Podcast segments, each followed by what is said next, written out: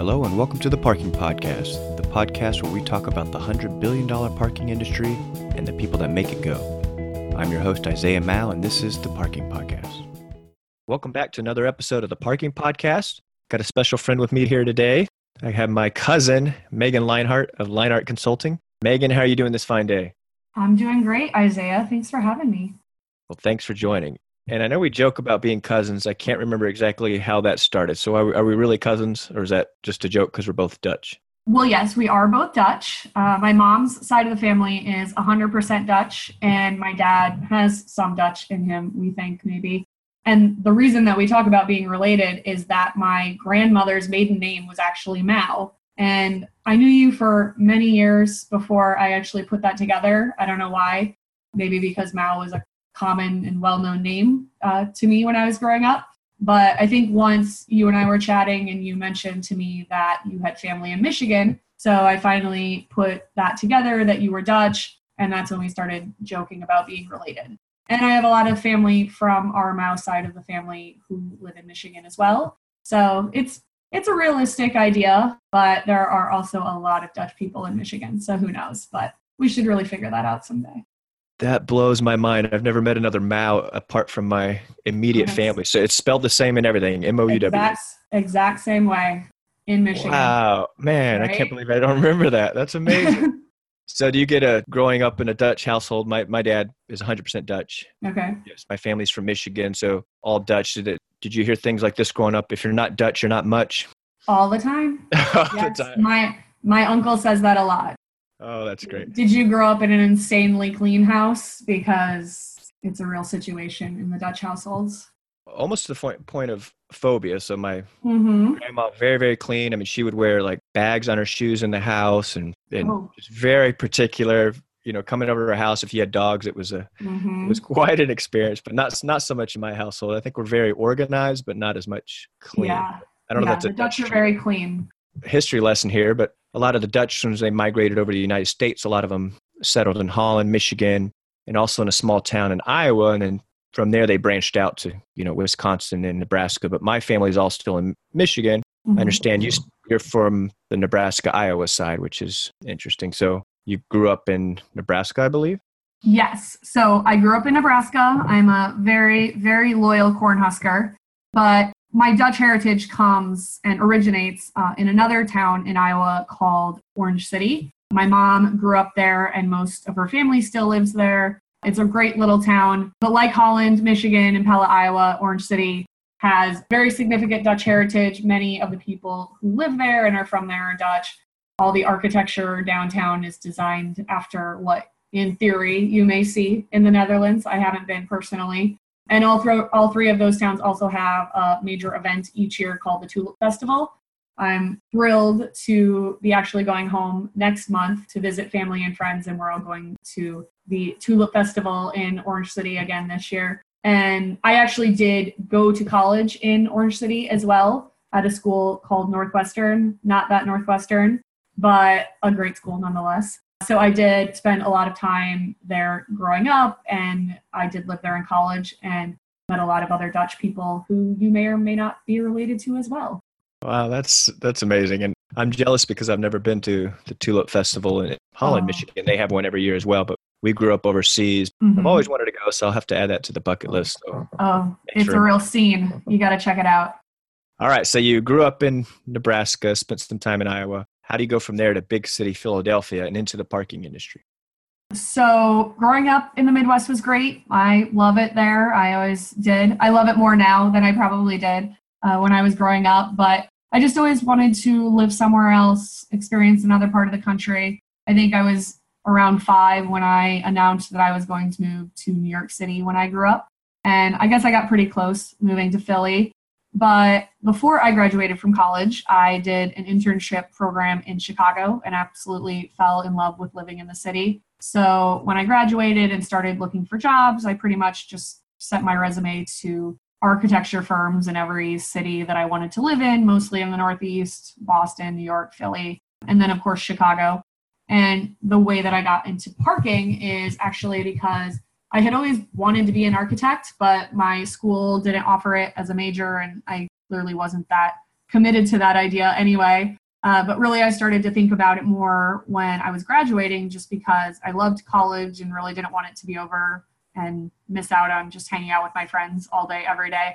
So I started to panic and think about ways that I could stay in school, and pursuing architecture was just one of many ideas uh, to stay in, in college that didn't pan out. But fortunately, when I was doing this marketing internship in Chicago, I had an advisor there who told me that architecture firms have marketing staff and that I could still pursue marketing and work in that environment. And it's just such a crazy story, because I think this was the only conversation I ever had with this person during my internship. And she pretty much changed the entire course of my life and definitely of my career, just with this one conversation that I had with her one afternoon. Once I learned that I could still do marketing, which I had pursued in school, and work in an architecture and design environment, I pretty much just sent my resume to every architecture firm I could find in every city that I was interested in living in. So that's what led me to getting hired by Tim Haas, who designs parking facilities. Once I had the job, I just moved across the country and ended up there. And now it's thirteen years later. That's amazing. I was thinking that the other day too. I've been in the industry for thirteen or going on thirteen years. Isn't it crazy? That is crazy. So Tim Haas, so I've heard great things about him. I think they did like a video about him in mm-hmm. Korea, and they're just fascinated by him and all the stuff he's gone through, and just seems yeah. like a great man, great company. He is. His story is incredible. Fast forward to today, you decide to start your own company. So tell us about Leinart Consulting. So Leinart Consulting um, offers a number of services. Of course, I do marketing consulting for most of my clients. Uh, that's my background, and that's what I love to do. Obviously, marketing encompasses many different things: social media, branding, technical content development. And I really like working with clients to develop a comprehensive marketing program that incorporates all of these things so we can implement all of their marketing tasks. And I develop the strategies and content for all of that and work with them to implement their marketing programs, uh, working really closely with them.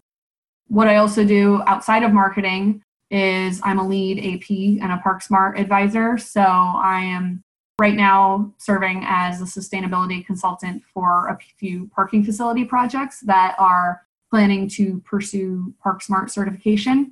And then I'm also an accredited parking organization site reviewer through I P M I.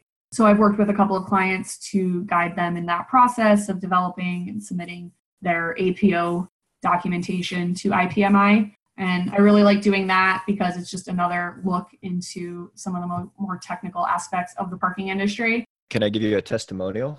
Absolutely. I would love that. So I'm very familiar with your work because you were our A P O assessor for our company when we went through the A P O certification. Mm-hmm. Yeah, it was great to have help on this because it's a very big task and it's really mm-hmm. good.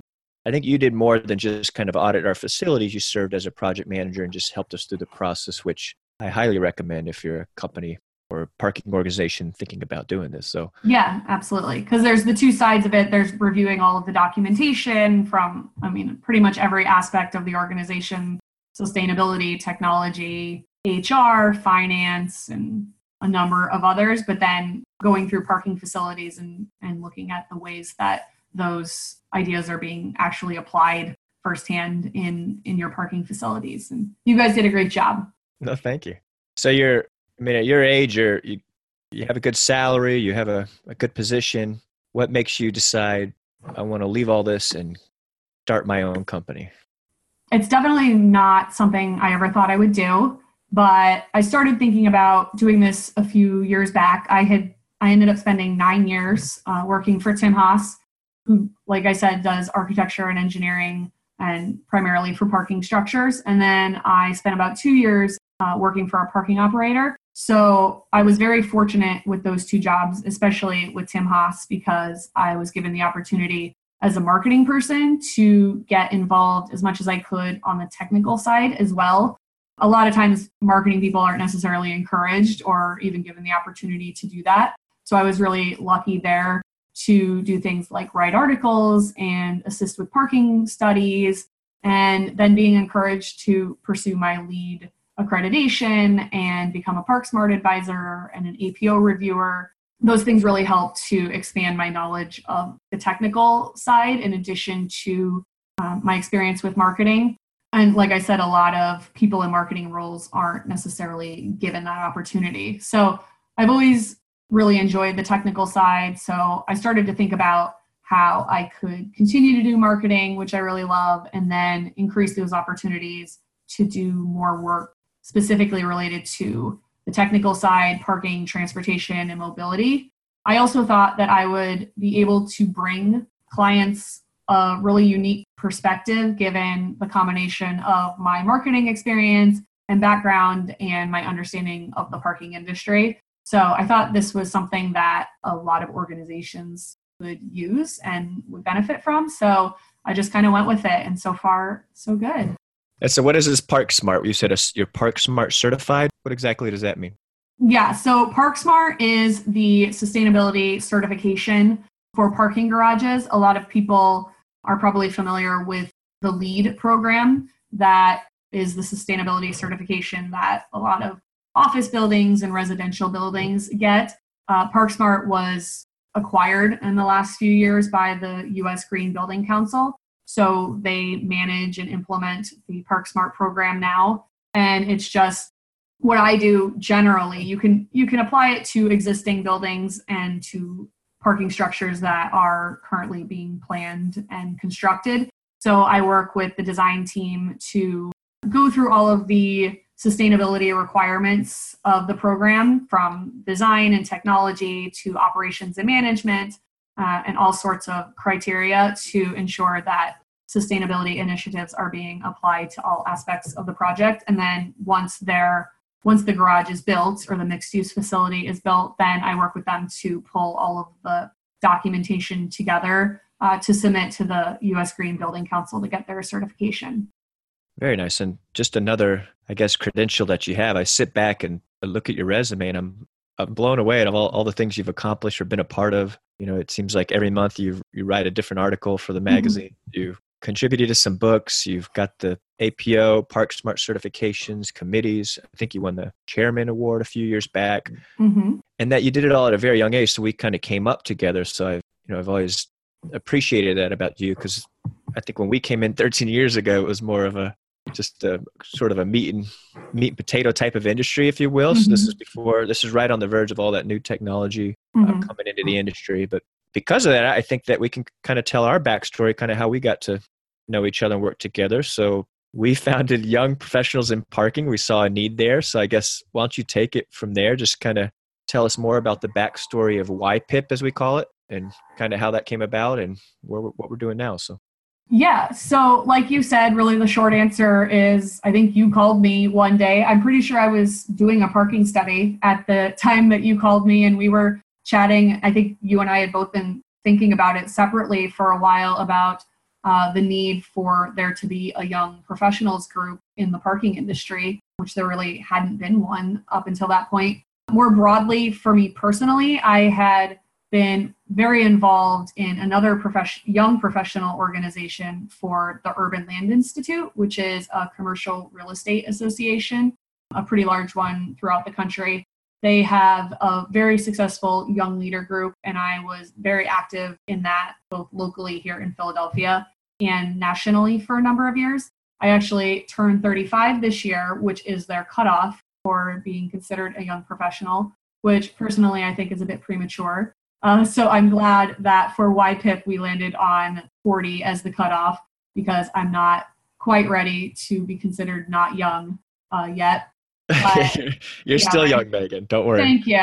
Thank you. But yeah, as I become, as I became more involved in the parking industry, and over the years, many more young people have also joined, it became something that I, and of course you and many of our peers, I think, thought was important to the future of our industry, really building relationships among our generation of parking professionals, many of whom may not have had as many opportunities to get involved in the industry and meet other professionals as maybe you and I have had, but also to try and retain those great future leaders. I know for myself and you and many others uh, our age, we all have a great passion for this industry. I know there's a lot of us who started basically right out of college and we're still here. Um, so that really demonstrates our passion for this industry and that we want to see it continue to be successful for many, many more years to come, especially since we assume that we'll both be in it uh, for the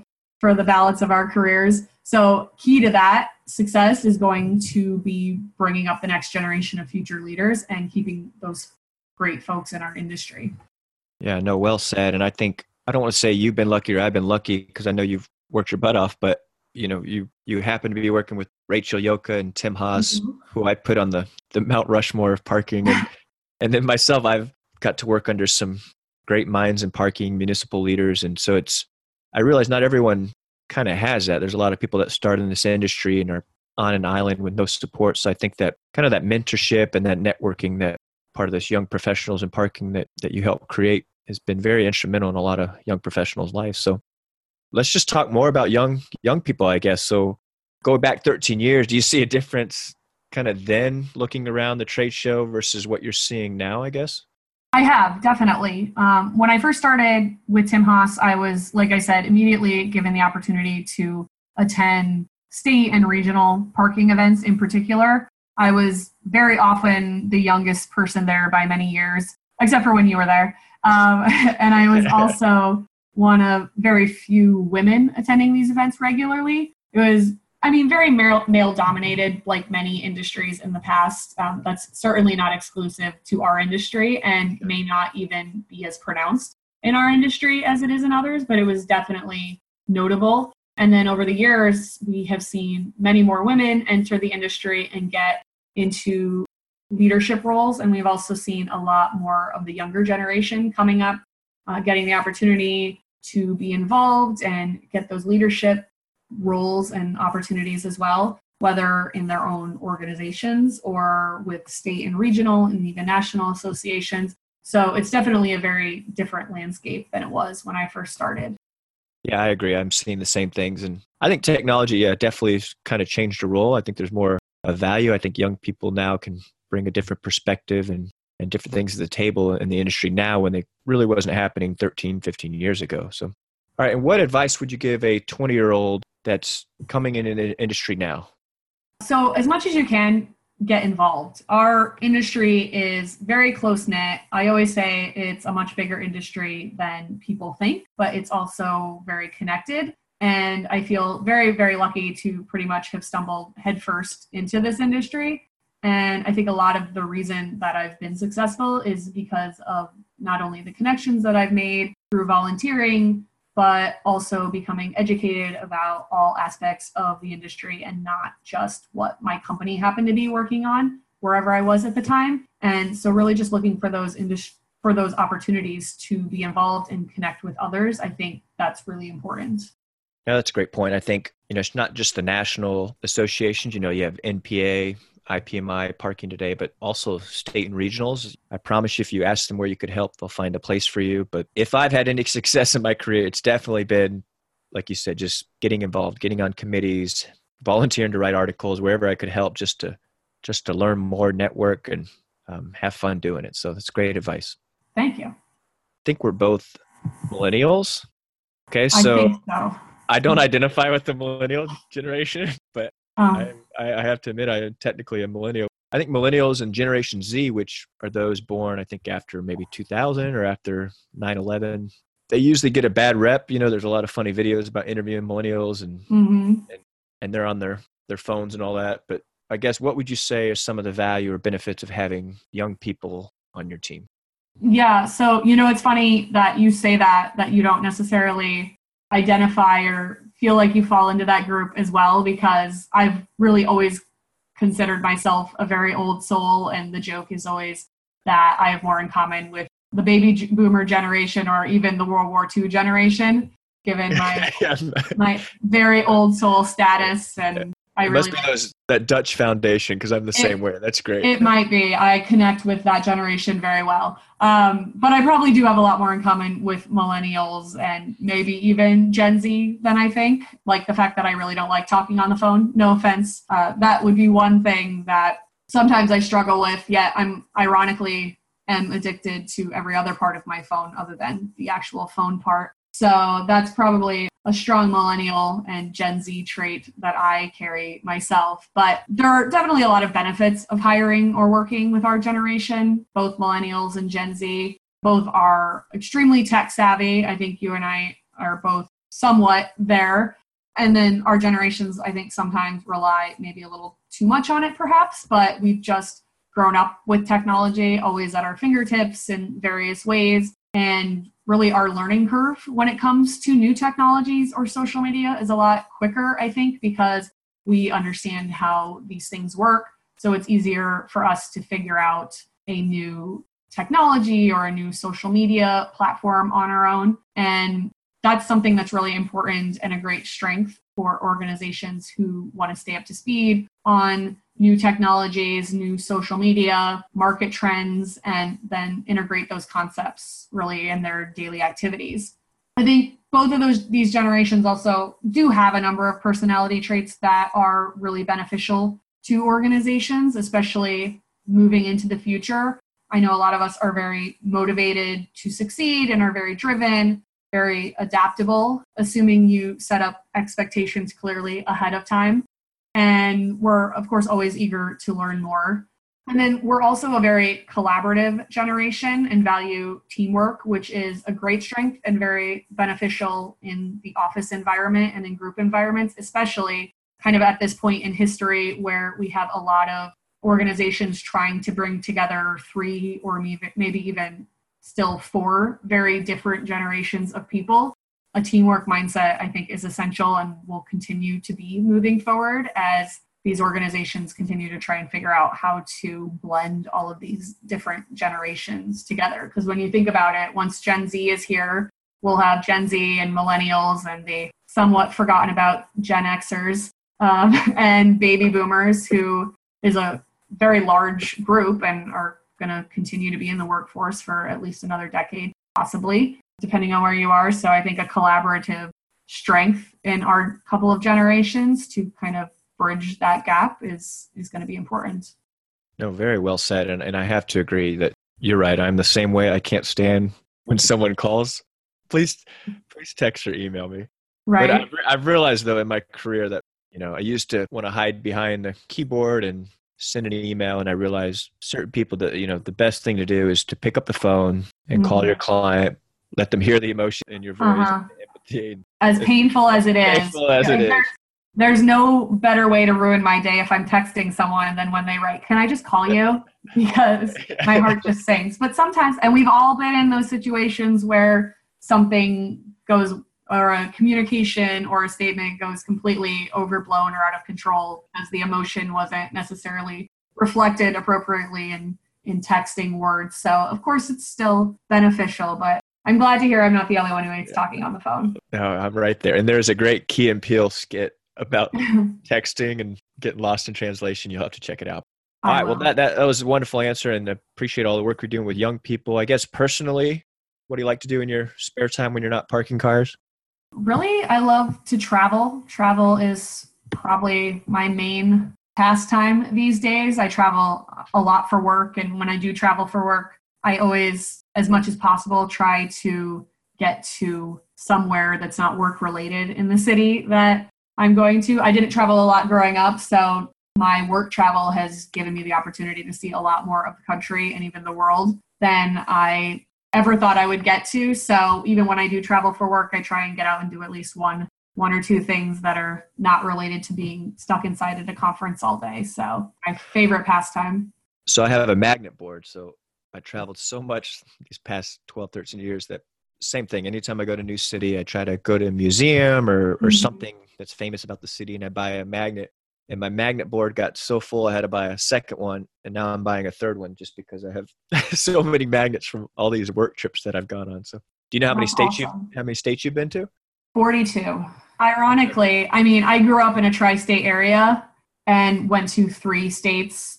Two states I went to every single day. Three states I was probably in on a monthly basis: Nebraska, Iowa, and South Dakota. And yet somehow when I got to college, I had only been to six states. So ironically, the eight states, most of the eight states that I have not been to are ones that we could have very easily traveled to. And I think also touched Nebraska. on the west western edge. So those are pretty much all the states that I have yet to go to are ones that are within very close driving distance of where I grew up. So I just need to do a really good road trip one of these days. And then I haven't hit Alaska or Hawaii, so I've got eight more.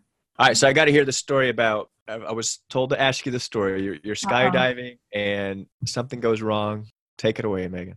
Oh man. So I did go skydiving maybe twelve years ago at this point. And before we took off, they said, you're going to fall for maybe ten, fifteen seconds. We actually paid the additional amount to take the plane like eight thousand feet higher or something. And we jumped out, and I just remember falling and being like, this seems like a really long time to fall, but maybe my concept of time was just off, being fifteen thousand feet in the air. And the parachute finally opens and we're slowing down and everything. And the guy who I was jumping tandem with was freaking out. And before we had jumped, he had told me this was like his eight hundredth jump or whatever. And he just didn't, he wasn't reacting as someone who would have done this eight hundred other times.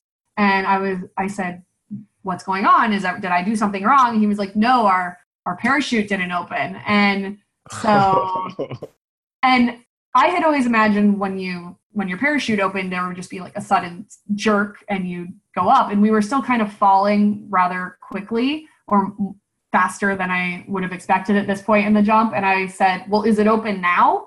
Because when you're, when you're jumping, you can't talk to them. So we had slowed down to the point where we could finally have a conversation. And he said, yeah, but I almost had to cut to the emergency chute. So fortunately he hadn't had to cut to that. And he seemed more concerned about his career and getting in trouble for it than he was that we were free falling for much longer than we were supposed to. So I think it's a, a fun story, especially because I got to fall for a lot longer than anyone normally does. But it, they messed with my video a little bit, I think, for liability reasons, because it yeah. really it got lost yeah. happening. But everyone on the ground, especially the people who were filming and the people who knew what they were supposed to be looking at, all knew before we hit the ground that there had been a problem, because he had no way of communicating with them. And the second that we landed, they all told me to hug the guy who just saved my life. So I think it's a fun story, but I would love to go again, but I don't know that I want to tempt fate either. So I can at least say that I did it once. Well, that was my next question. I, I'm assuming you're never going to go again, but you're,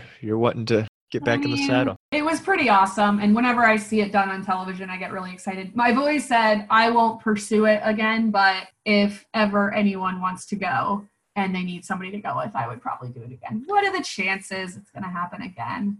That's what they all say. I think, it, I think it's funny too that you did your first skydiving around the same time I started the parking industry. So we were both oh. kind of free falling into this parking industry at the same time. Perfect Megan, analogy. I try to wrap it up, man.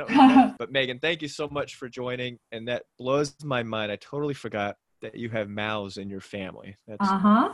We may actually be related. And the best part is my brother, he does valet, part-time valet.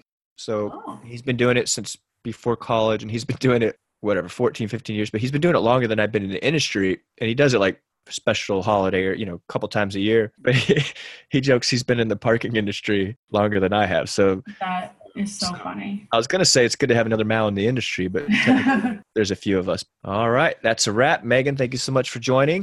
How can listeners learn more about you and your company?